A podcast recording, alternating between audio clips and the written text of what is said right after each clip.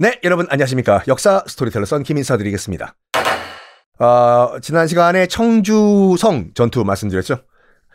조헌 선생님과 영규 스님, 승병들 활약상, 낫, 양손에 낫을 들고 다니면서, 네놈들! 나무아미타불 썩둑!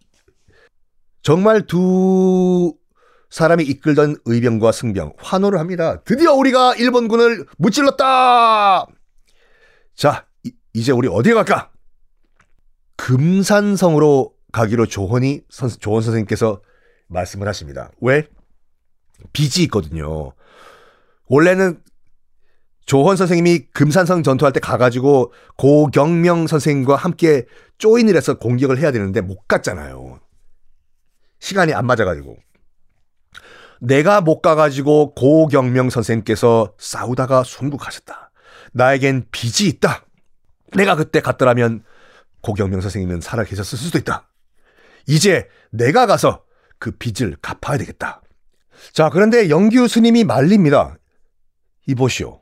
뜻은 알겠지만, 우리, 우리 의병들은 2천밖에 안 되는데, 지금 금산성을 지키고 있는 일본군은 2만 명이 넘는다고. wow. 지금 10배가 넘는 이 싸움은 무리요. 현실적으로 가능성이 없어. 승산이 없어. 하니까 조원 선생님이 이 영기우 스님에게 무슨 말 했냐면, 나도 압니다. 하지만 나는 빚이 있어. 그리고 임금을 못 지킨 신하는 죽어야 하오. 실제 발언이에요. 임금을 못 지킨 신하는 죽어야 한다. 그 말을 듣고 영규 스님도 줬어. 우리 죽읍시다. 싸우다가 죽자. 그렇죠. 죽는 거 알고 있었어요. 2천 명 다. 금산성에 가가지고 처절하게 싸웁니다. 처절하게 싸우고 모두 다 순국을 하십니다. 조헌 선생님도 돌아가시고 영규 스님도 돌아가시고 또 조헌 선생님은 아들까지 계셨거든요. 같이 싸웠어요. 아들도 순국하시고 그러니까 고경명 선생님도 부자가 다 동시에 순국을 하셨고 조헌 선생님도 부자가 다 동시에 싸우다가 순국을 하셨습니다. 일본군 이 금산성을 지키긴 지켰는데 치명타를 당합니다. 10배가 넘는 숫자였지만 그래서 일본군들 자기들 자기들 시신들을 죽은 시신들을 금산성 안으로만 옮기는데 3일 넘 이 넘게 걸렸다고 해요. 나중에 이 전투가 다 끝난 다음에 나중에 전투가 끝난 다음에 다른 의병들이 의병들의 시신을 모아가지고 무덤을 만들어 주십니다. 이게 바로 700 의총이라고 해서 지금도 충남 금산에 가시면은 있어요.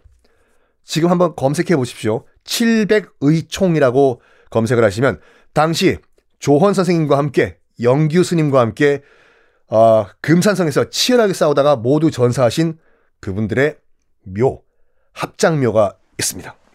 하여간 지금 의병들과 관군들이 정말 목숨 걸고 달려들고 싸우셨잖아요. 그러다 보니까 일본군도 질린 거예요, 지금요. 진, 전주까지 못 가요. 전주를 포기하고 다시 경상도로 후퇴. 일단 후퇴.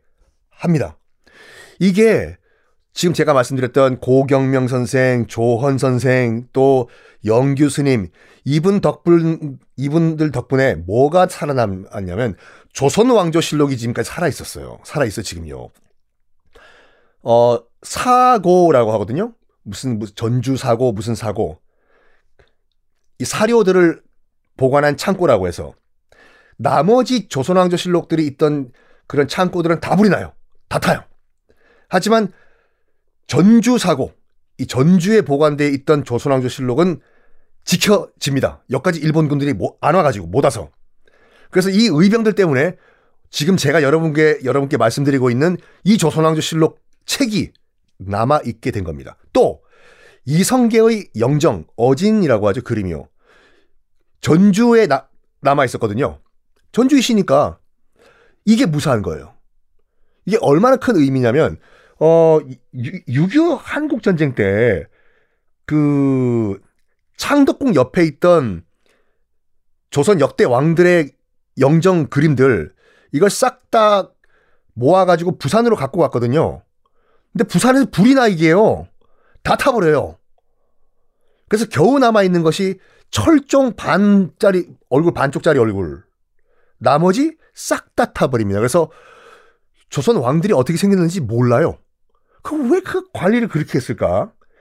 그런데 이성계, 태조 이성계 얼굴은 우리가 정확하게 알고 있지 않습니까? 왜? 전주를 의병들이 지켜냈기 때문입니다. 의병 덕분이에요. 근데 이 의병들을 나중에 선조는 무시해요. 너희들 때문에 조선이 지켜진 게 아니라 명나라 때문에 지켜졌다. 이딴 소리를 합니다. 자, 이제 그 이름도 유명한 곽재우 장군 얘기를 안 할 수가 없죠. 경상도 의령에서 공부를 하시던 학자셨습니다. 지도 한번 보시죠.